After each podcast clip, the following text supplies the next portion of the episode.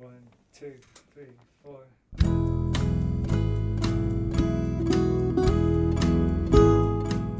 Hello, you're listening to the Skylight Books podcast series. We are a general interest independent bookstore located in the Los Feliz neighborhood of Los Angeles, California.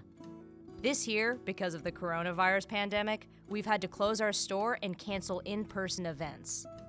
But Skylight is your neighborhood bookstore, and we are finding ways to create community even while we're far apart. In the coming weeks, we'll be putting out lots of new audio content to help you discover new books, connect with authors, and check in with your favorite booksellers. To learn more about how you can help keep Skylight alive, please visit our website at skylightbooks.com or check out our social media accounts on Twitter and Instagram. You can subscribe to the podcast on Podbean, iTunes, and Spotify. Thank you for listening and enjoy.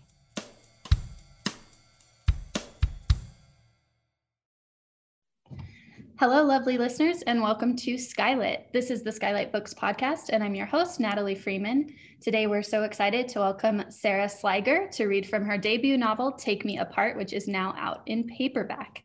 And after that, she'll be in conversation with Steph Cha.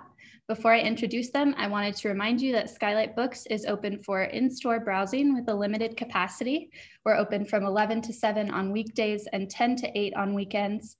Masks and social distancing are required, and we ask that you continue to be respectful and kind to our booksellers and your fellow shoppers when you visit. We are also offering online ordering through our beautifully new de newly designed website, which you can find at www.skylightbooks.com.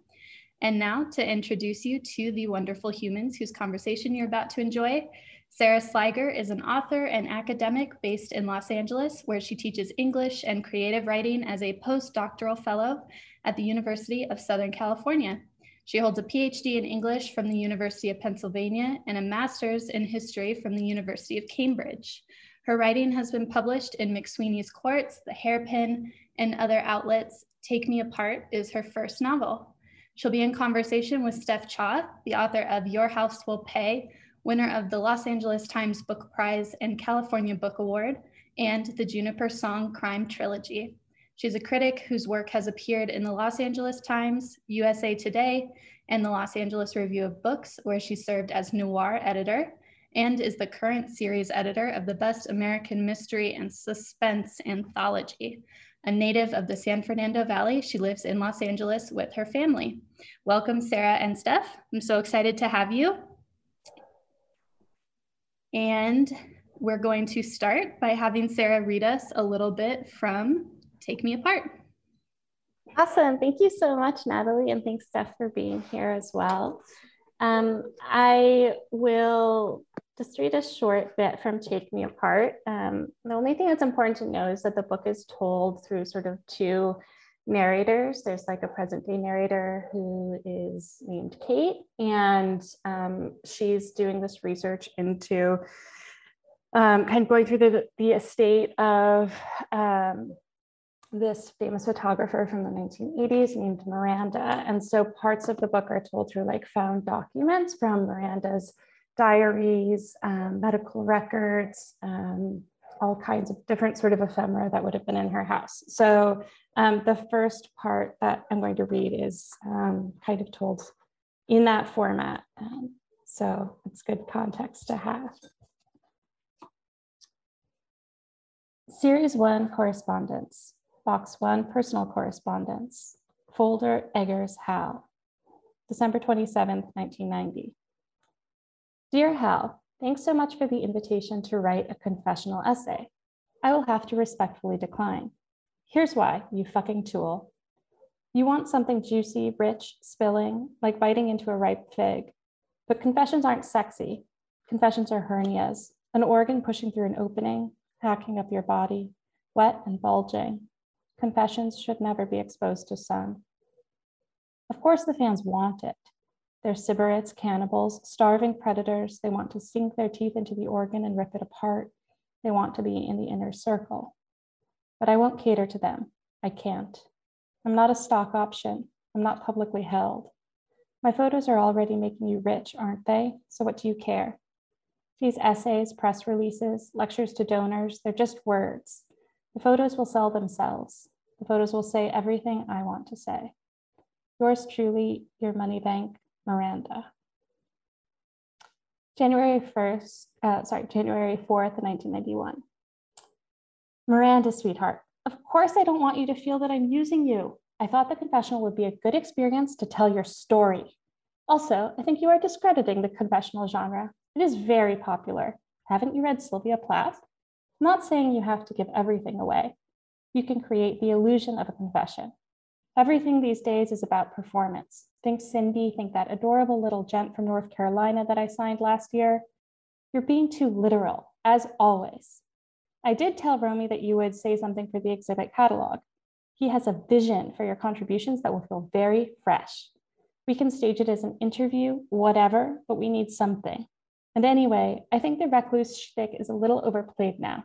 You've been doing it too long.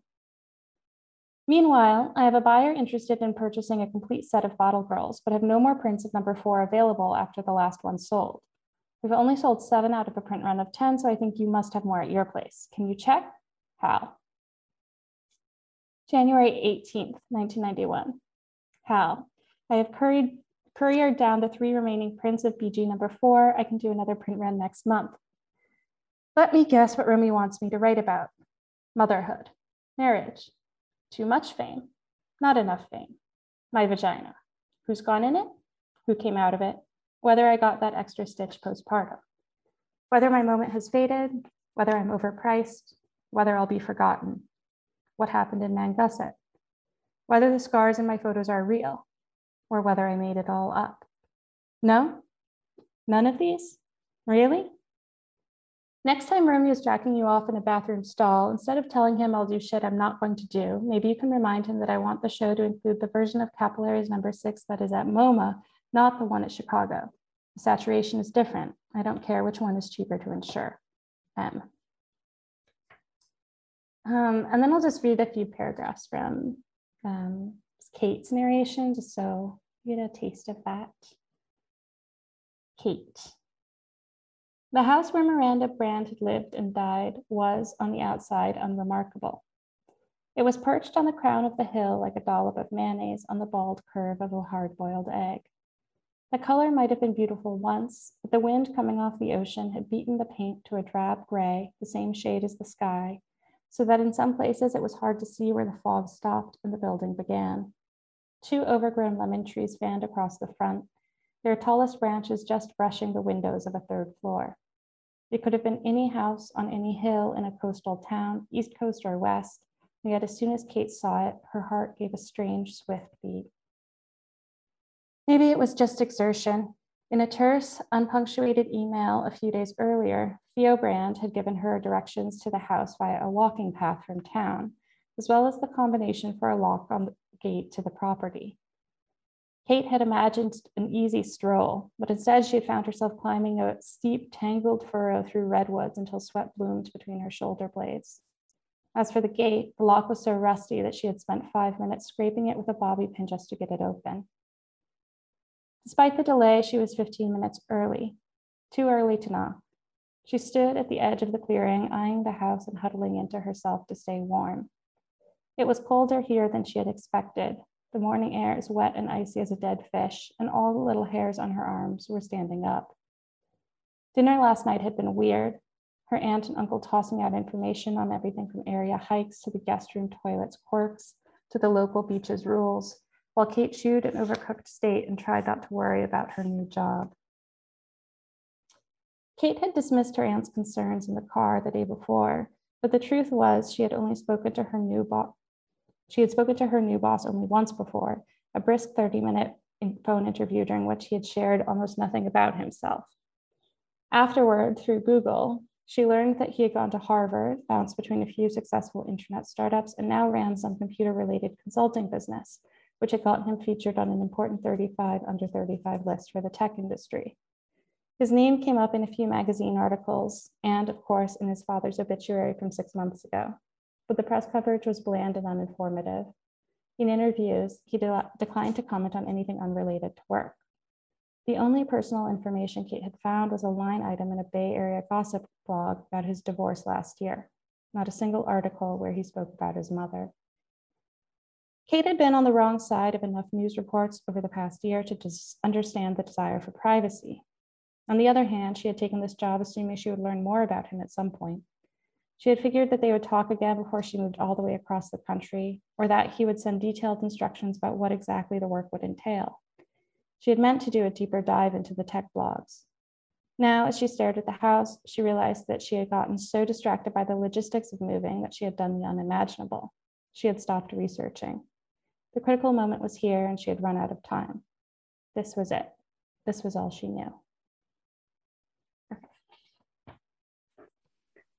Uh, that was great. Um, I, I love this book. I read this book, uh, you know, kind of in uh, the thick of quarantine, you know, when I had a newborn, and it was just such a pleasure to read. I mean, really rich, lovely prose and a really exciting storyline. And like characters that you really feel for. I mean, it was a book that really moved at a time when I really wanted a book that really moved. Um, so if people are listening who haven't had the pleasure of reading this yet, I would highly recommend it. Um, I Thank enjoyed you your so much. Steph. so of course, it's just it's wonderful. Um, so uh, you know, I had a bunch of questions prepared, and I'm going to ask them. But I actually wanted to start because, uh, uh, you know, listening to your reading, I, I noticed, you know, there's this conversation that we're constantly having in our culture about the separation of art from the artist. And usually that conversation is kind of framed around um, a male author or artist and his misbehavior and whether that can or should be separated from his art. We actually don't usually have this conversation, um, which is also about the art and the artist, which is about um, privacy and, um, and especially as it pertains to female artists. You know, just listening to that passage and thinking about that book, you know, there's this there's this hunger for the soul and the life of female artists that I'm not sure we get for men. You know, there's a lot of like leave the men alone, but there's a lot there's a lot also of like women have to like bare their souls, you know, for the internet, write these personal essays. Um, and I'm sure you have a lot of thoughts on that. So I kind of wanted to start start there and uh, you know ask about um, Miranda Brand and uh, and kind of your thoughts on this uh, art and artist separation. Yeah, totally. That was one of um, the questions that I was most interested in going into writing the book. Um, was this all of these sort of expectations of female artists, um, whether they're writers or visual artists or actors. There's this um, expectation for writers, as we both know, of this personal essay that's sort of like divulging um, often like traumatic experiences is kind of the expectation. Um, and it's an expectation that's definitely on women artists um, more. And um, there's this sense of like entitlement to the truth about a female artist's life that I think is sort of rampant um, in our culture. Um, I think that, you know, what you're talking about, this kind of like I don't know if I would call it an exact reversal, but the way that the discourse has changed um, more recently to the question of like whether men who do terrible things, like whether we should still consume their art. Um, it's almost, it, it's kind, I guess it's hard to imagine that conversation happening around a woman because it feels like women's lives are already expected to be so present in their art that the um, the idea that um, you know if we think about like the Blake Bailey book is obviously the most recent like really prominent example, but um, it just seems so unlikely that um, a female artist would be able to reach like the level of prominence that Blake Bailey did with biography and not have um, these truths about um, about his past or her past come out earlier. Um, and so I definitely was sort of interested in, um, in examining that sense of entitlement and what that feels like on the reverse side.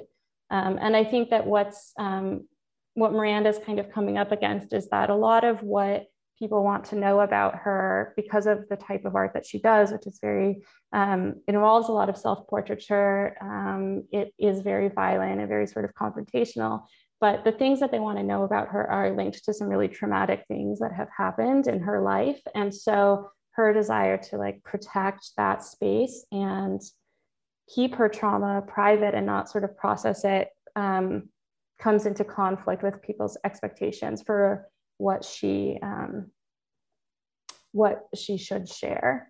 Um, and then I guess the other thing just to add to that is that even though I mentioned personal essays, and I think that's like a more recent development in terms of like, you know, what we're at, what we're demanding of um, female writers, I feel like that's become more common in like the last five years or so. A lot of these, you know, expectations have been around um, for a long time, and Miranda is sort of based on like an amalgamation or at least as a character who's like set in the world of you know real um, female artists who are working in the 70s and 80s and 90s and so um, i definitely feel like i wanted my representation of her experience with that to resonate um, with like the reality of, of women's historical experiences. And so much of her story and also kate's story has to do with well one their relationships with horrible men um, but also with like kind of struggles with mental illness which you know which kind of the specter of like me- these mental health struggles kind of affects their day-to-day lives of course but also the stigma attached to any kind of mental health issues for women you know really come to be very dominant in like both of their lives.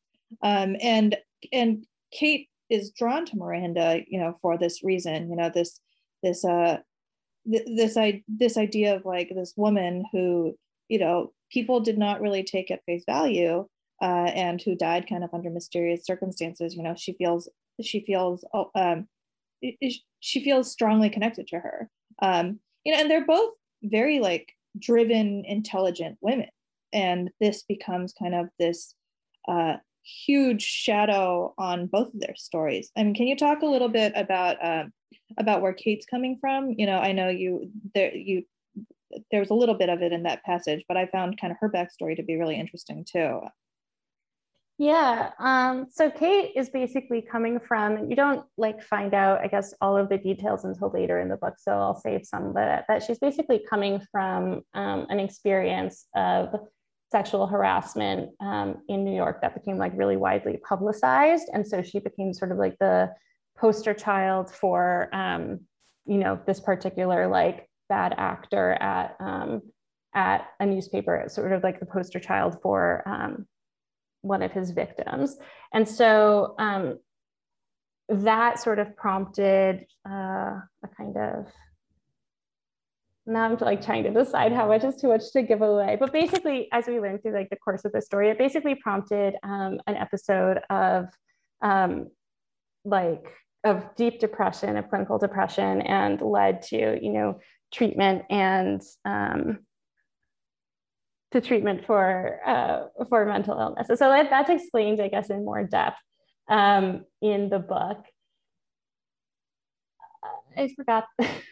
question again, just to speak about her past. But yeah, no, I just kind of wanted to know, like, um, you know, the, like, what do you see as kind of drawing her to to, to Miranda? Yeah, totally. So I think that Kate, um, coming from this background, is like drawn to Miranda as like what she sees as um, being this like very like powerful person. I think at first she sees her as like very confrontational, kind of like takes no shit, just like um, is really alluring to Kate because she has this sort of like facade. Um, and some of it is like her real personality too, Miranda's real personality, but this image that she projects of being like really fierce and tough.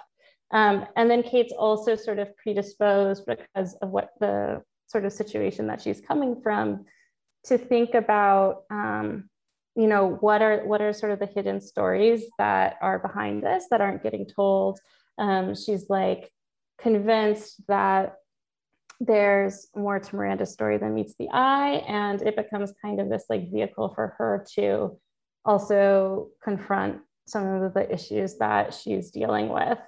Um, but I do think that what she figures out, um, or the, over the course of the narrative, or what the reader at least is supposed to figure out, I think it takes her a little longer, is that even though Kate feels really defensive of Miranda and like this sense of like, oh, you know, other people feel so entitled to her story um, and have like created this narrative about her that's not true. At the same time, like Kate is also using Miranda as a cipher to create her own narrative. And so um, this idea of like how much of someone else's story can you like ethically kind of appropriate into your own self imagining and then what happens like when that's no longer just like something that is influencing your own interpretation of yourself or your narrative but also like you know kate starts to um, increasingly take actions that are increasingly questionable and are influencing like miranda's um, own legacy um, that are sort of like probing into questions about miranda's son. Um, and sort of doing this like in the name of like protecting Miranda, but it becomes very murky. Yeah, I was actually reminded when reading this book of, you know, of like a kind of classic staple of crime fiction, which is the homicide detective, usually male, um, investigating the murder of a beautiful young woman. And over the course of the investigation, like falling in love with this person who doesn't exist anymore and wanting to put everything you know it's it's it's kind of it, it's kind of a genre trope that i think that like you've taken in this really interesting direction but i was really reminded of that because of that ability to project you know their own issues onto it. You know i was wondering you know you come from an academic background and you have done a good deal of uh, research on kind of the legal procedural and um, you know i was wondering what appeals to you about crime fiction about this genre you know or the or the suspense novel. You know i don't even know exactly how you categorize this. There are so many shades of shades of subgenre that i could could sort of shoehorn this into you know it's kind of a mix of a lot of things. But i but you clearly have some kind of attraction to this genre which i'm also a big part of and a big fan of and i i, I love crime fictions you know. So i'm asking this as a genre lover but um but yeah what what um what appealed to you about writing a suspense novel?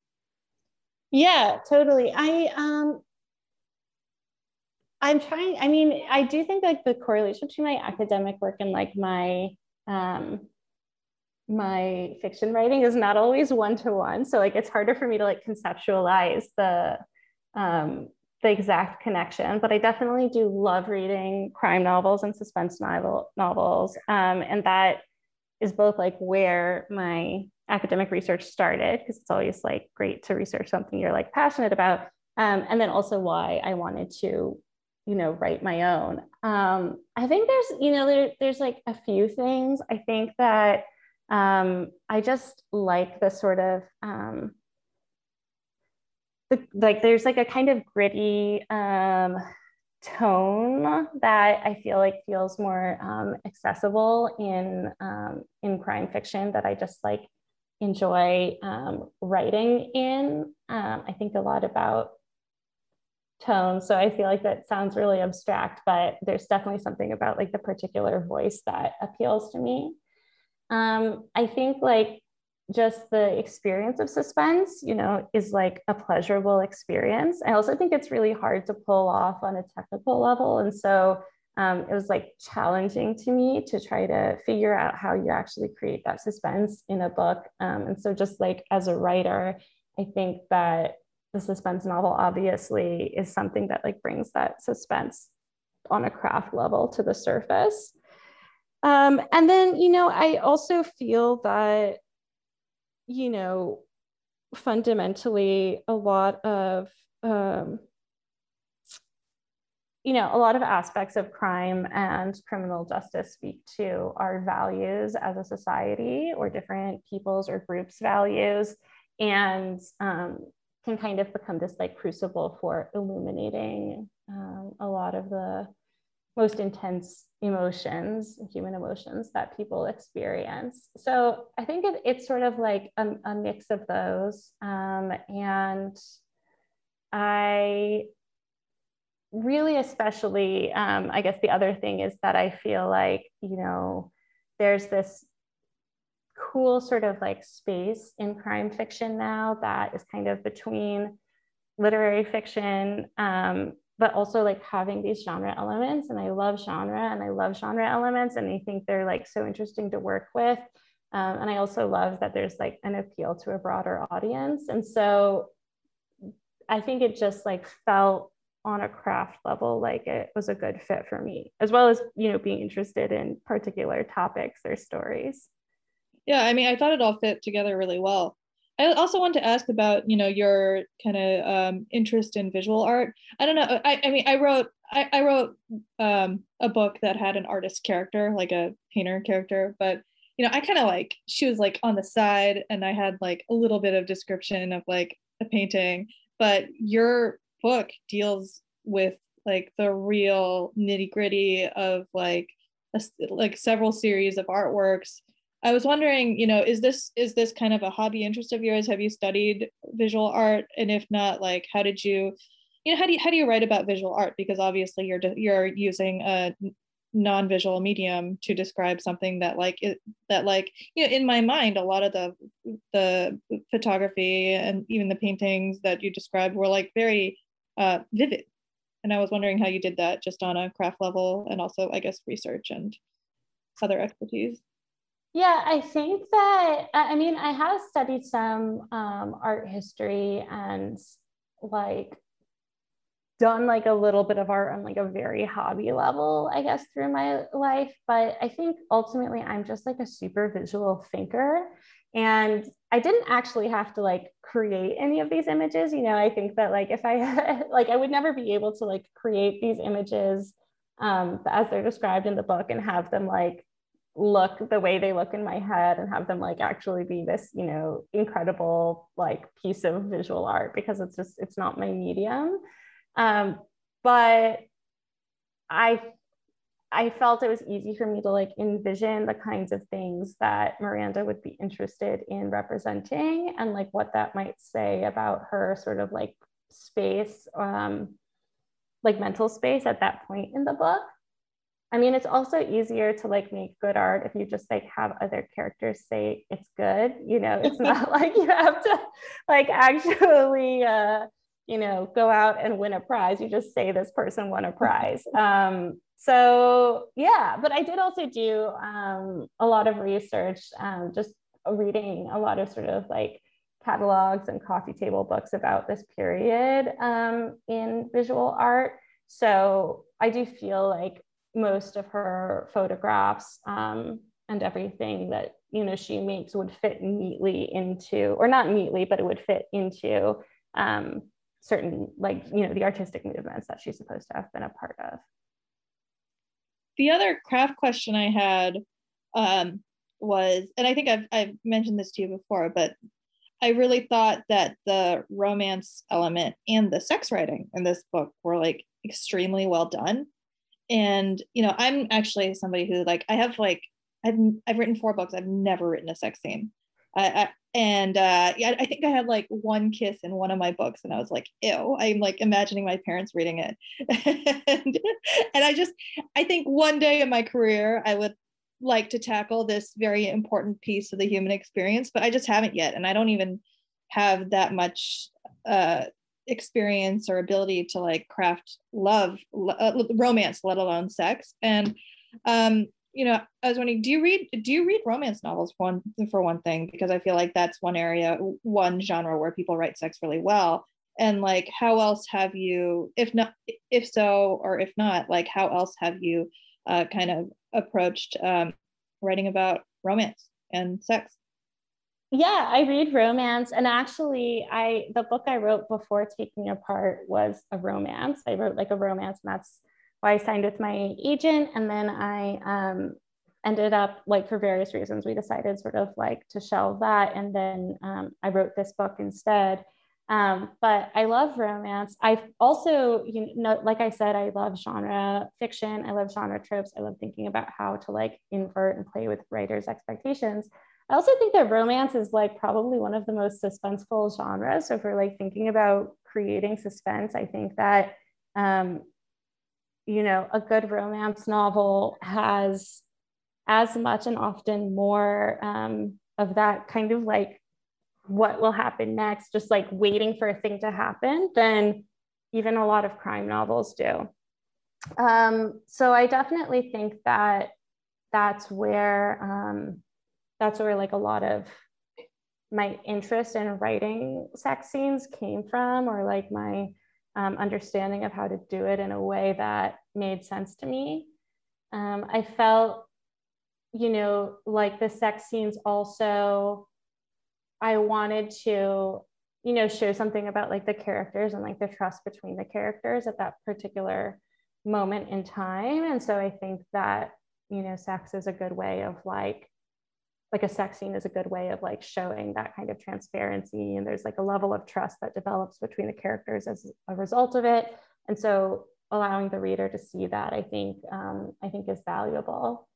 I will say that it became harder than i thought to like pull off you know like i wanted there to be this romance from the beginning but you know i it did become harder to pull off like a romance that's like convincing and still have this like darker you know main story and trying to like balance between the different tones um, and you know make the relationship between the two characters kate and theo make their like attraction and relationship realistic to like what else is happening in the story and who their characters are. Um, which is like a story full of like deceit and lies, but also make, you know, you want to root for them is it, it was harder than I expected. Um, I'm glad that it came, it came off well. Um, yeah, I thought, I mean, I thought it came together really, really nicely. I mean, I, I guess like romantic suspense makes a lot of sense because I mean, you were talking about how like romance can be suspenseful, but like I think about like in a in kind of a straight mystery novel. Like the promise is that at the end you'll know the killer. And in like a in, in like a traditional romance novel the promise tends to be that like these people are gonna like get together at some point. And so i think like the interesting thing about combining those two uh, you know in this book and you know a few other books i've read that that do that well is this idea of like is this like actually like a perfect hot man? Or is it a hot man who also maybe like killed his mom.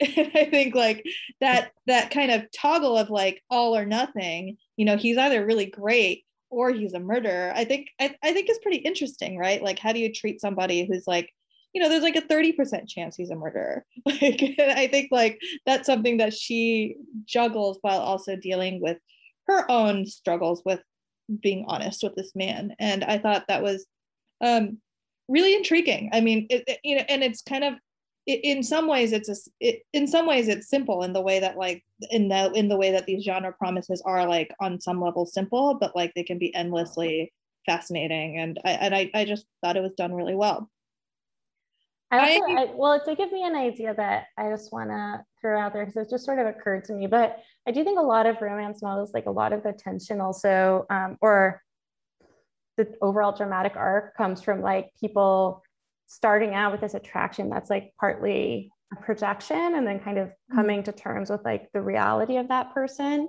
And so maybe there's a way in which like that kind of um, question in romantic suspense of like who is this person really? How much am i projecting? Whether they're a murderer or whether they're like you know this perfect person. And maybe the truth is like could be like neither of them or it's more complex um, I think that like maybe that's a way in which the genres could fit together also.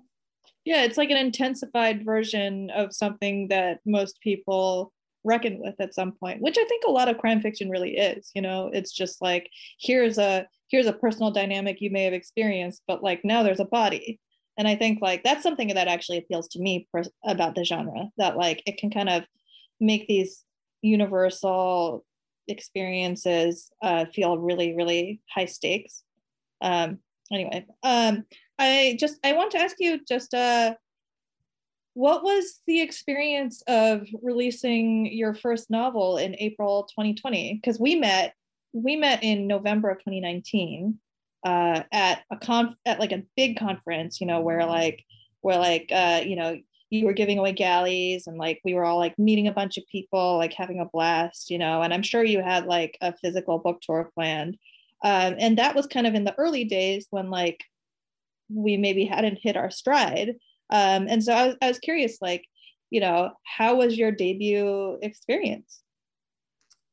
You know i think for me and for I mean, pretty much every author I know that had a book come out in March, April, or May of 2020, um, it was really tough. It, w- it was hard because it was, like you said, it's time when we hadn't really hit our stride. And we were also at this point where like we had had these physical book tours like actually planned and then had to go through like each event being canceled or having to cancel on the event or um, and like not really having a replacement um, and you know, it it was it was difficult. It definitely was like hard for people to figure out like what was kind of expected and a lot of bookstores and festivals just had much smaller slates once they transitioned to online so i think that for any author you know debuting in the pandemic has been challenging in different ways oh the other thing i would say at that point was that um, physical bookstores weren't open. So, you know, especially for like a debut author, like what you hope is that um, the book will be in bookstores, people will pick it up, like there will be like this um, word of mouth, there will be hand selling. And um, we had like such wonderful support from booksellers that it was disappointing not to be able to like have that carried through. I mean, for sure, no fault of like booksellers, of course. Um, but just you know just like a situation that um, was disappointing. Um, i mean i feel lucky though that the book community has been really supportive. Like other authors have been really supportive. Um, i feel like it's been an interesting like creative experience to try to figure out how to um, connect with readers um, for all of us not just for me. Like we've had this interesting experience of figuring out how to connect with readers like creatively in new ways. Um, and I also, you know, feel really lucky that I do think um, my publisher, MCD, um, the people there are great. And I think they've done, um, you know, they did a really good job trying to do what they could. Um, and then again, you know, do what they can with the paperback um, and kind of like have had a lot of faith in the book. So that's been comforting. But it's been uh, i mean it's been hard. I was sort of like when 2020 ended part of me was like it felt like i could like kind of turn a, a page a little bit um, and it was like a bit of a relief. But i actually think that a lot of debut authors probably feel that way regardless of whether it's a pandemic or not. Like there's just a lot of emotions you don't necessarily expect. I don't know if you felt that way when your first book came out yeah, no, I did. I think I, I think hearing you talk about it, it's interesting because I feel like there's I think I think for most debut authors, there's like something that like you know you don't really want to talk about because it's such a privilege to like have a book published you know? It's like you spend all this time thinking like this is the goal to like have my book in bookstores.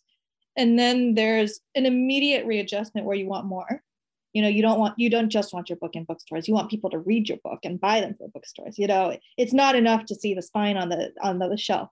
And then it's like oh like i'm not getting this review or like blah blah blah you know? And I, i'm speaking as somebody who had like three books that like very few people read you know? And it's it's so there's like a deflating part of like being a debut author anyway i think. Although i think that your book had like a good uh, campaign behind it. Like I thought, I, I did think that they did a good job, and that wasn't a book that they were willing to let disappear. You know, so like I think like that's wonderful.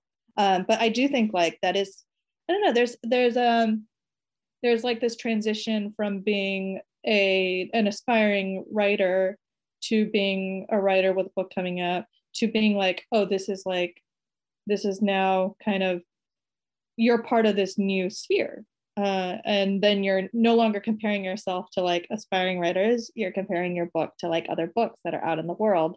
And you know um and, and yeah i think there's some deflation some measure of deflation and like coming back to the real world that always comes with that. Um but yeah i, I mean like adding the pandemic to it i'm sure i mean i'm sure this was like a really hard year for a lot of writers. Um you know, I'm, I'm, I'm so glad to see uh, that uh, that uh, you're doing events for the paperback. You know, and, and you know, as we re-enter society, you know, I think like I went to the physical bookstore for the first time this past weekend. I don't know. Yay. Have you have you been yet? Yeah, it's exciting. yeah, it's so wonderful. I mean, I just it, it felt so good. I, I I'm just so happy to like have this back.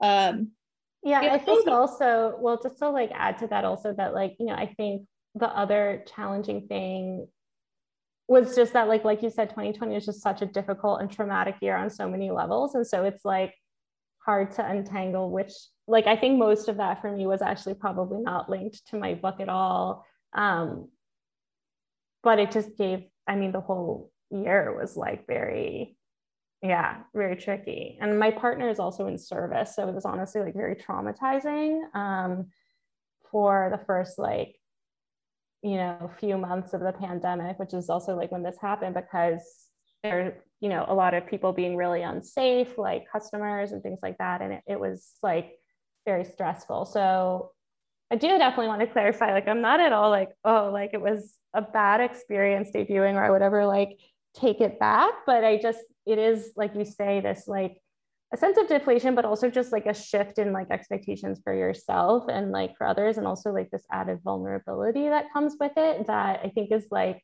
more emotionally complex than like than, than people might expect. But it's overall definitely a positive thing. I'm really happy. I feel like it's opened up a lot of opportunities and it's also like awesome to hear, hear from people who like the book. I think something that you did miss out on, but that I think you'll still have to look forward to now, though, is that um, like my favorite thing about having a book out was getting to meet other authors and and you know building this community. And you know I think that's such a that's such a wonderful perk of being a writer that you get to like hang out with other writers and talk about absolutely. Yeah it's the best you know, and you're not and your experience of that you know was put on pause but like that's going to come back and i think that'll be really fun. I mean we're all gonna i i think we should uh, we'll probably see each other pretty soon i mean now that we're la is opening back up. Um I, I was I, I also want to ask uh you know so how have you been writing this past year yeah, I've been writing. I mean, it's been, it's felt like slow. I don't know if it's really been slow though. It's weird how you're like, I kind of forget like what writing a book is like, and you're like doing it again. So I was also going to say, I mean, I feel also like I'm like, well, I'm going to like keep writing more books. So like, it's also okay with me. I feel over overall really happy with like what you know happened with my debut. And i also feel like a lot of the things that i missed out on like you're saying like book tour or being able to like have those experiences in person with other writers like at festivals and things like hopefully you know someday that will become possible again. Um, and yeah i have been writing. I think that all like that's also another reason it's been great to like connect with other writers online and everything is that i think that um, it's just been a good way to like focus on like getting back to the writing and um, immersing yourself in that because ultimately that's like all we can really control. Uh, but yeah i have been writing i guess. Do you uh do you want to talk about what you're working on? Oh yeah. So my next book will be coming out with um, mcd also. It doesn't have a publication date yet. Um, i I haven't go, I haven't like figured out like the best elevator pitch for it yet because I haven't like finished the whole thing. But it's basically about um, a set of siblings and who live on the island and they're very close. But then a stranger comes into their midst. These weird things start happening, and they sort of like turn on each other. So there's some horror elements as well. It's kind of like a suspense slash horror hybrid because you know like people felt Take Me Apart was like too easy to categorize and so i was like well no i'm just kidding um know, like, the categorization has like been really hard for um, some people but yeah it's yeah i'm having a lot of fun with it i mean i feel really passionately about the story so i just hope i can you know do it justice. Well um it's been really great talking to you about this book and just in general you know this is so like I said, this was such a pleasure to read, and I'm really looking forward to what you have coming down the pipeline, um, and also to um, hanging out again. And uh, yes, yeah, I'm gonna. I should send an email. Um, I was actually thinking this today that I'll send an email to a couple people, see if we can get together. I guess that's not necessary to put on the podcast. I don't know. um, thank you so much for talking to me, Steph. I really appreciate it. Yeah, and uh, you know, it, it um, it's it was really great talking to you, and uh, you know, also I love Skylight, and uh, I'm looking forward to going back to Skylight in person very soon. So, um, thank you for having me on too. Of course, we're yeah, of course. We're very happy to have you. Well, we'd love to have you come by and sign some of your books because uh, they are on our shelves for our lovely customers to grab. And before we finish up, I wanted to ask you both one last question. Uh, so much of the last year has all of the content that is out, a lot of it kind of takes and takes something from you and requires something of you. Um, is there anything that you were reading or watching or encountered that really filled you up and made you excited? Is there someone's work that you'd want to uplift for a second? Yeah, I mean, well, recently, um, I I mean, I feel like there's so many people that um, are great to uplift, but just like last week or the last two weeks, I got really into Flynn Berry's work. She has this new book out, Northern Spy, which I haven't read, but um, I read her first two books and I felt just like very inspired. They're both crime fiction with like these like kind of like twisty narrators. Um, I just thought they were really wonderfully written and I found them very like that feeling of like reading something that makes you want to write is like such an exciting feeling for me. Um, and that's how I felt when I read them. I read a lot of nonfiction um, this past year, in part because I've been listening. I had a baby and I suddenly decided to read audiobooks, you know, very related. Um, and uh, I listened to a lot of audio, uh, a lot of nonfiction, and I want to highlight a couple of recent books that I loved about Los Angeles. Um, Stealing Home by Eric mm-hmm. Nusbaum. It's uh, it's like a history of uh, the of the creation of Dodger Stadium um, that talks about you know the destruction of Chavez Ravine and um, you know it talks also about kind of baseball as the American pastime. It's a really great baseball book, and I have literally no interest in baseball, uh, and it's just like a really good municipal history book too, and it's very well written.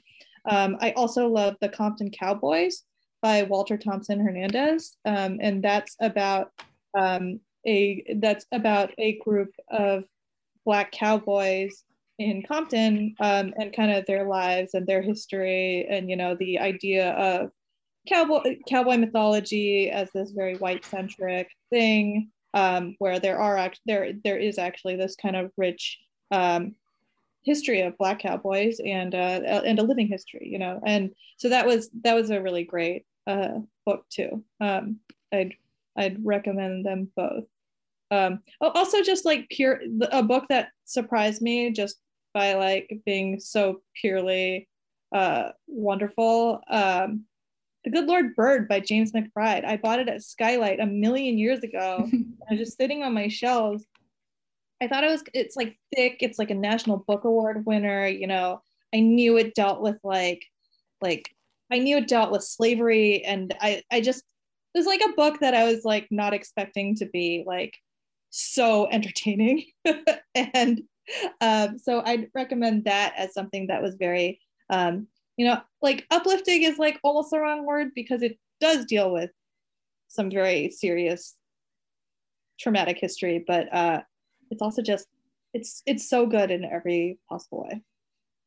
Also, awesome. you talking about audiobooks reminded me um, what I'm listening to on audiobook right now, which I love, is a short story collection, which I also feel are very like so digestible. Like every like like just being able to like just dive into a story and feel that like sense of like accomplishment and finishing it has been awesome this year. Um, but Danielle Evans is Office of Historical Corrections, um, which is also, and, and I'm like, maybe I feel like I more often read um, short stories like in book form than on audiobook. I don't know if this is true, but normally, but she has a different, like they had a different narrator read every story. So it kind of has this like feeling of like all these people sort of like coming together and like sharing these very different stories, which is really interesting. Um, but I love that. And I feel like the, they're also like have some really entertaining elements, even though um, the stories also deal with some difficult topics. Awesome. Thank you both so much for sharing. And do either of you have any other work coming up or events or anything like that you want to plug before we go? I have um, my first uh, Best American Mystery and Suspense anthology as series editor is coming out, I think, in October. Um, so um, uh, that's 20 really fantastic mystery and suspense stories. Um, I worked on this collection with Alafair Burke, and we were both really, you know, you're talking about, Sara, you were talking about like reading short stories as like being like this kind of fun. I mean, I read so many short stories in the last year, and and I and we were both really blown away by some of the talent, you know, some stories from writers that we know or know of, and some by writers who were completely new to us. And um, I'm excited to share that book with everyone. So look out for that in the fall. Yay, that's really exciting. Um, I don't have any, I mean, Take Me Apart is out in paperback now. So that's like my main thing. And I do have some more events coming up, but I think we're still working on some of the scheduling. So I don't have a specific date to plug right now. Alrighty, well, people can keep an eye out for those events. And thank you again to Sara for reading to us from Take Me Apart. And Steph, thank you for your generous, insightful conversation. Today's guests, once again, were Sara Sligar and Steph Cha. You can order your brand new copy of Sara's Take Me Apart in paperback, as well as all of Steph's fabulous titles, and to look out for that collection in October at www.skylightbooks.com. Thanks for listening, and we hope to see you soon. Thank you for listening to the Skylight Books podcast series. Please don't forget to visit our website at skylightbooks.com and make sure to follow us on Twitter and Instagram. Also, don't forget to subscribe to this podcast for more author talks and bookseller conversations. You can find us on Podbean, iTunes, and Spotify. Stay safe and healthy, and we hope to see you back in our store soon.